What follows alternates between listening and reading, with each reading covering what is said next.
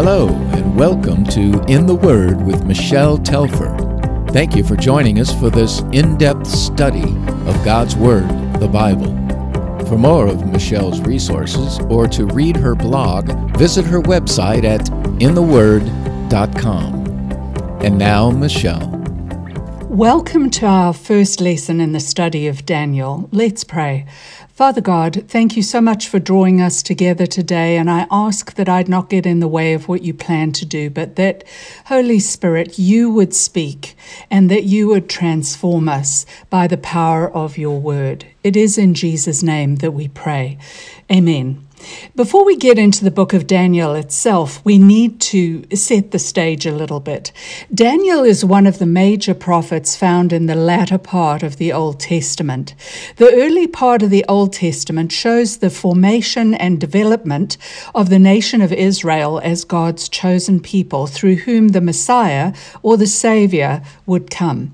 About midway through the Old Testament, we see that the 12 tribes of Israel warred against each other and divided into two different kingdoms.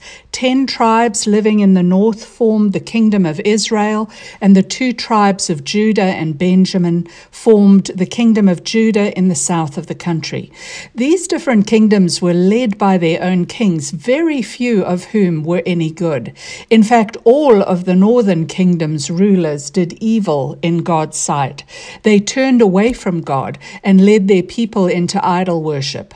It was not long before the Lord's judgment fell on the northern kingdom, and it was invaded by the Assyrians, who took them captive. The southern kingdom of Judah remained free a little longer because there were several good rulers in their history.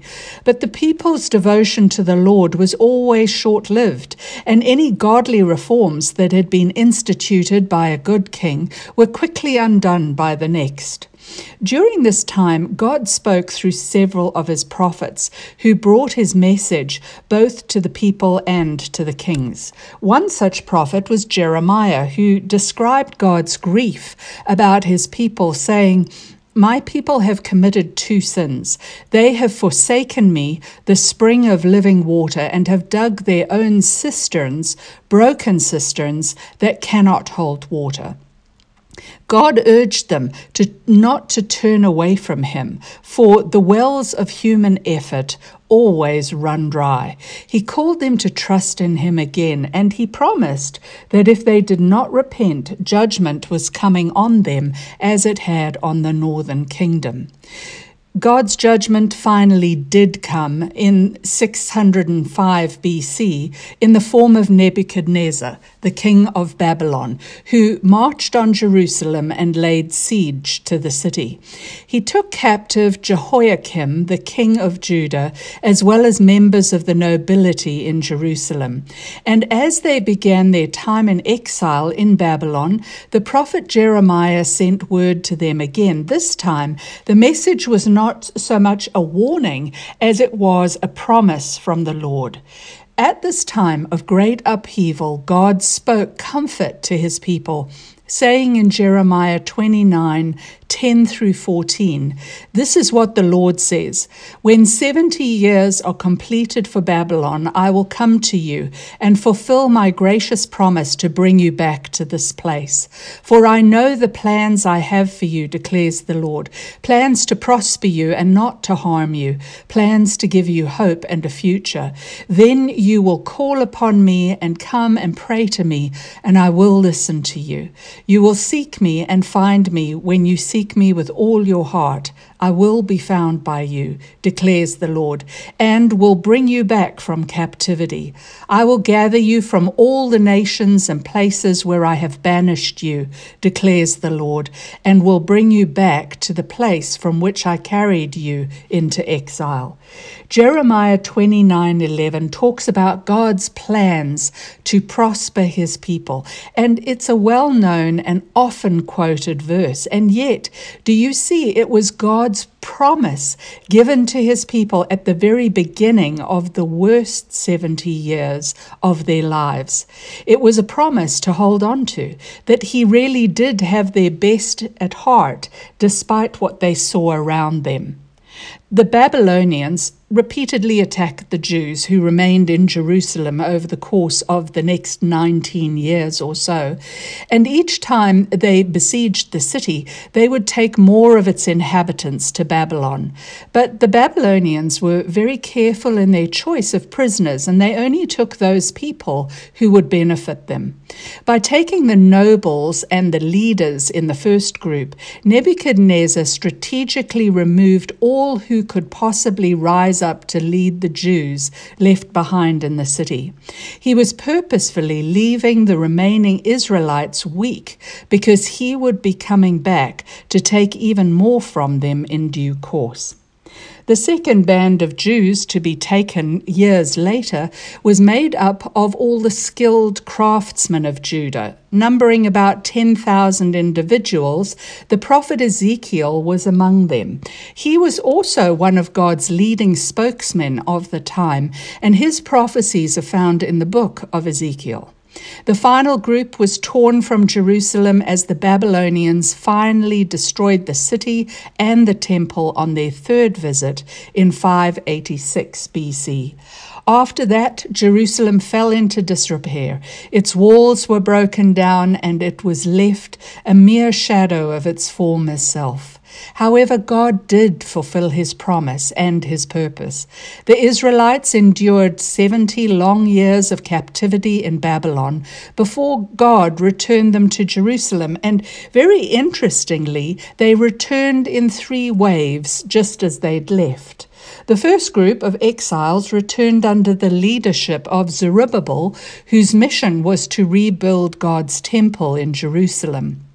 However, when those people got sidetracked and decided to build their own homes rather than the house of God, a second group formed under the leadership of Ezra with a new determination to complete the work on the temple. And much of that is recorded in the book of Ezra, also found in the Old Testament. Years later, as recorded in the book of Nehemiah, a man by that name led yet another group to rebuild the walls of the ancient city. So that's the historical setting of the book we're going to be studying over these next weeks, and I, I think that will really help you to have this larger picture in mind as you see where Daniel fits in. Daniel and three of his friends were among those that Nebuchadnezzar took to Babylon in the first group of exiles. The book of Daniel was written while he lived in captivity there. It is also helpful to, for us to understand that the book of Daniel itself has two different parts. The first six chapters deal with several dreams and visions that were seen by other people. The second part of the book, chapters 7 through 12, however, deal with dreams and visions that Daniel had personally during that time. These revelations that God gave to Daniel concerned both immediate events as well as events in the distant future, laying out God's plan for his people over the ages. And in fact, Jesus even quoted from the book of Daniel saying that some of his prophecies would only come into effect at a time yet to come, a future time after Christ. I like to remind people studying prophecy in Scripture that looking at biblical prophecy is rather like looking at a mountain range. When you look at a mountain range, it appears to be one solitary thing. However, as you inspect it more closely, you begin to see there are peaks in the foreground that are actually separated from mountains behind them by great valleys. Biblical prophecy is often similar. A vision may have the appearance of all being one thing, and yet it usually applies in part to the times in which it is spoken, in part to times soon to come, and often there is an even further dimension to it as well. That's certainly what we're going to see in the book of Daniel. The visions recorded there often had an immediate application to them. They also foretold what lay ahead in the not too distant future, and in some cases, they point to end time events in the final years around the second coming of Christ. Apart from the prophetic element, though, this book will powerfully affect our lives in other ways too. You see, Daniel was a man of real integrity who was faithful to God despite his circumstances. Even in an unreceptive and often intolerant culture, Daniel was consistent in his witness, and he maintained his faithfulness to God despite the societal values and customs that surrounded him. He did not allow circumstances to deter him from following the word God had spoken. I believe that the Holy Spirit is going to challenge us when we look at Daniel's example, and he will use this study to strengthen our faith and make us better ambassadors for Christ. So let's begin then in verse 1 of chapter 1. In the third year of the reign of Jehoiakim, king of Judah, Nebuchadnezzar, king of Babylon, came to Jerusalem and besieged it. And the Lord delivered Jehoiakim, king of Judah, into his hand, along with some of the articles from the temple of God. These he carried off to the temple of his God in Babylonia and put in the treasure house of his God. So, in the opening verses of Daniel, it speaks of Jehoiakim, a particularly weak king of Judah, who often switched allegiances to retain his own position of power. By the time Nebuchadnezzar arrived at his gate, there was no one willing to help him. However, I want you to notice that verse 2 clearly tells us that it was the Lord who gave Jehoiakim, king of Judah, into Nebuchadnezzar's hand. Throughout the book of Daniel, we will see the sovereignty of God and we'll see the truth of Proverbs 19, verse 21, that tells us many are the plans in a man's heart, but it is the Lord's purpose that prevails. God is sovereign. To say that He's sovereign means that God is ruler over the affairs of nations, and He's also in authority over our individual lives. And we have Jeremiah's word about the nature of His purposes. They may include difficulties, even suffering, but God's plans, whether we always understand them or not, are always for our good, and they're full of hope. God would use these 70 years of hardship and exile to teach his people and all of us that there are consequences for turning away from him. But we'll also see that he used those years of exile to draw his people back to himself. So let's go on in Daniel chapter 1, verse 3. Then the king ordered Ashpenaz, chief of his court officials, to bring some of the Israelites from the royal family and the nobility, young men without any physical defect, handsome, showing aptitude for every kind of learning, well informed, quick to understand, and qualified to serve in the king's palace. He was to teach them the language and literature of the Babylonians. The king assigned them a daily amount of food and wine from the king's table. They were to be trained for three years, and after that, they were to enter the king's service. Among these were some from Judah Daniel, Hananiah, Mishael, and Azariah. The chief official gave them new names to Daniel, the name of Belteshazzar, to Hananiah, Shadrach, to Mishael, Meshach, and to Azariah, Abednego.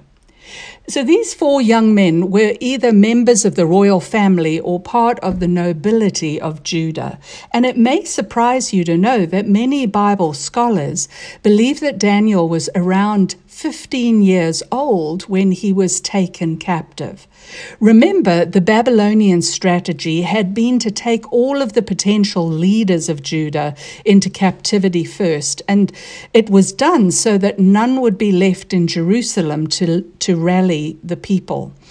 And the best of them, those who were good looking, gifted in all wisdom, possessing knowledge and quick to understand, were taken to serve in King Nebuchadnezzar's palace.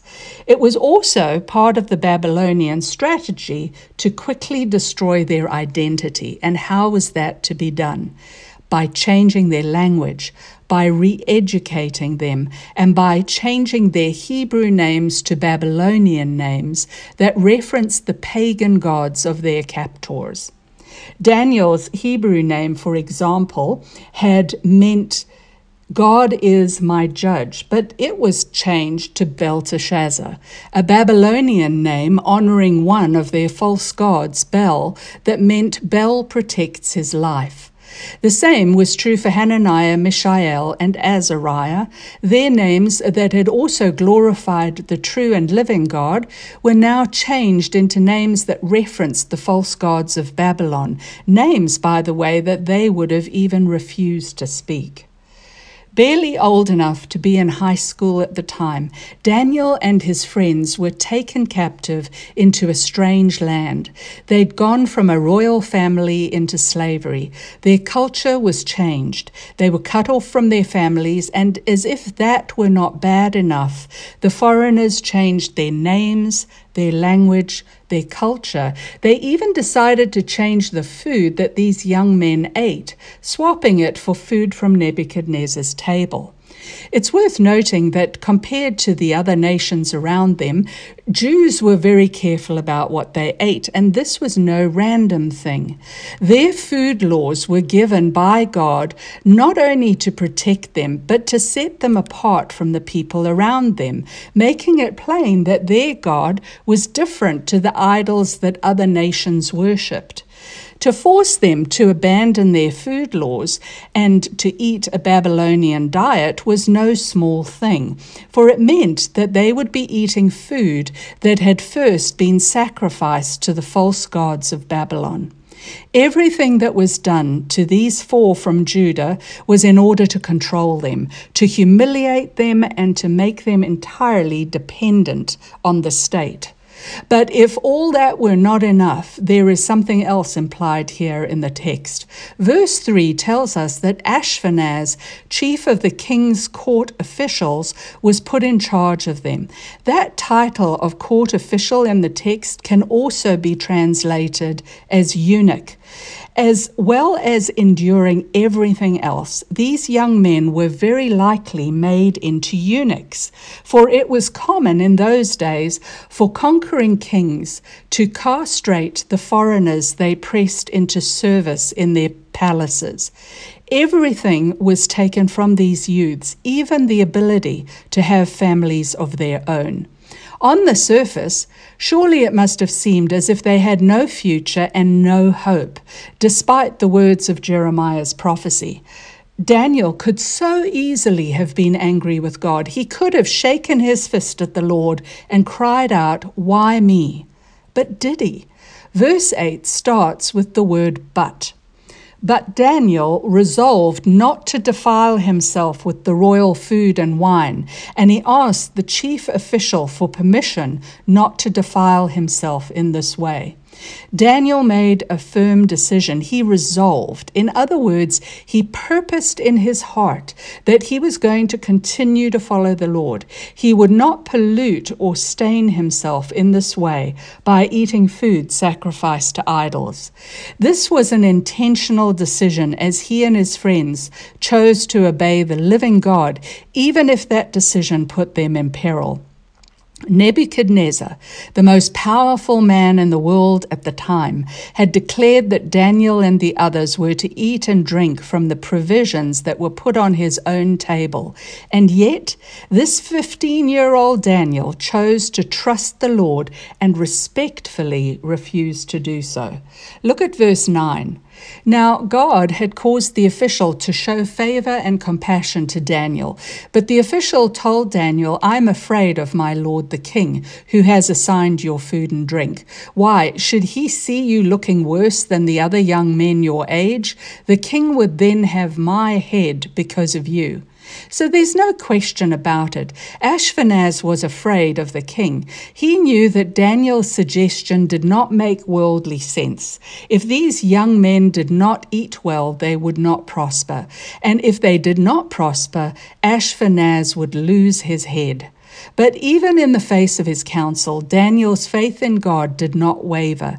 He believed that the Lord would take care of them. And so, though Ashpenaz had refused, Daniel persevered and eventually spoke to the God who had been put over them. Verse 11 Daniel then said to the God whom the chief official had appointed over Daniel, Hananiah, Mishael, and Azariah, Please test your servants for ten days. Give us nothing but vegetables to eat and water to drink. Then compare our appearance with that of the young men who eat the royal food, and treat your servants in accordance with what you see. So he agreed to this and tested them for 10 days. So, very respectfully, Daniel essentially asks that the Babylonians put his God to the test. He believed that the Lord would honor them, and God surely did, because verse 15 describes that at the end of the 10 days, they looked healthier and better nourished than any of the young men who ate the royal food. So the God took away their choice food and the wine they were to drink and gave them vegetables instead. To these four young men, God gave knowledge and understanding of all kinds of literature and learning, and Daniel could understand visions and dreams of all kinds. These four made a stand for God. They refused the specialities of Babylon, keeping their consciences clear before the Lord. Because of what they ate or refused to eat, others saw that they were different, that they were devoted to their God, and God blessed them. Notice in verse 17 that it was God who gave them knowledge, skill, and wisdom. And in addition to that, the Holy Spirit gave Daniel the added ability to understand dreams and visions. They had entrusted themselves to their God, and despite the worldly wisdom of the day, he had honored them. But their desire to represent God well was not limited to what they would or would not eat. They determined to represent the Lord as good ambassadors at every opportunity. Notice how they address the godless authorities over them. They repeatedly spoke with respect. Throughout the book, these four will often speak the truth despite the risk. They will choose to honor God rather than to honor man, and yet we'll see that they always interact with others with both gentleness and respect, not because they thought that their captors were good guys, but rather because they wished to represent God well in every circumstance. Their three years of training passed. Verse 18. At the end of the time set by the king to bring them in, the chief official presented them to Nebuchadnezzar. The king talked with them, and he found none equal to Daniel, Hananiah, Mishael, and Azariah. So they entered the king's service. In every matter of wisdom and understanding, about which the king questioned them, he found them ten times better than all the magicians and enchanters in his whole kingdom. And Daniel remained there until the first year of King Cyrus. God had given them wisdom and ability beyond the normal ability of men. None could compare with Daniel, Hananiah, Mishael, and Azariah because, equipped by the living God, they were ten times better than all the magicians and astrologers of Babylon. And that remained true until the reign of King Cyrus, who would be king many, many years later. You know, as we consider Daniel and his friends, I think there are many applications to our own lives. Many of us may have experienced hardships. Some may have lost status. Some family. Some may be living in a culture that is alien to them. And in fact, I think to a certain degree, as committed Christians, that's somewhat true of all of us, really. Perhaps some of us feel, though, as if our future has been taken away. The question is are we going to blame God and resent Him, or will we each, like Daniel, purpose in our hearts to live God's way and to put Him first, no matter our circumstances and no matter what the risks? Will you choose to be a good ambassador for Christ? Do that, and God will honor you just as he did Daniel and his three friends. Remember, Everything was taken from these young men, even their hope of a family, and on the surface it seemed as if they had no future and no hope. But Daniel was willing to hold on to the word that God had spoken to his people through the prophet Jeremiah.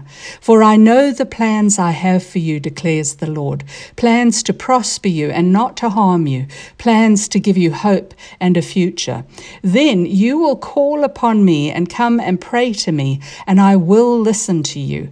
You will seek me and find me when you seek me with all your heart. I will be found by you.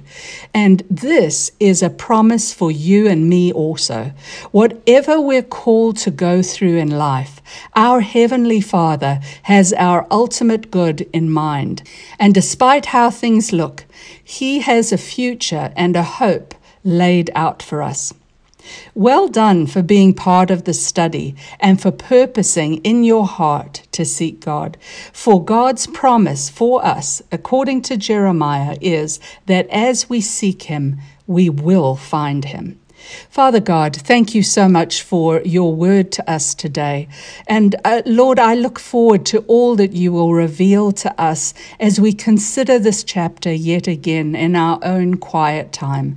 Lord, help us to be good ambassadors for Christ, irrespective of what we face. Lord, help us to determine in our hearts to follow you, irrespective of the cost. It is in Jesus' name we pray. Amen. Well, God bless you all, and I look forward to talking with you again soon.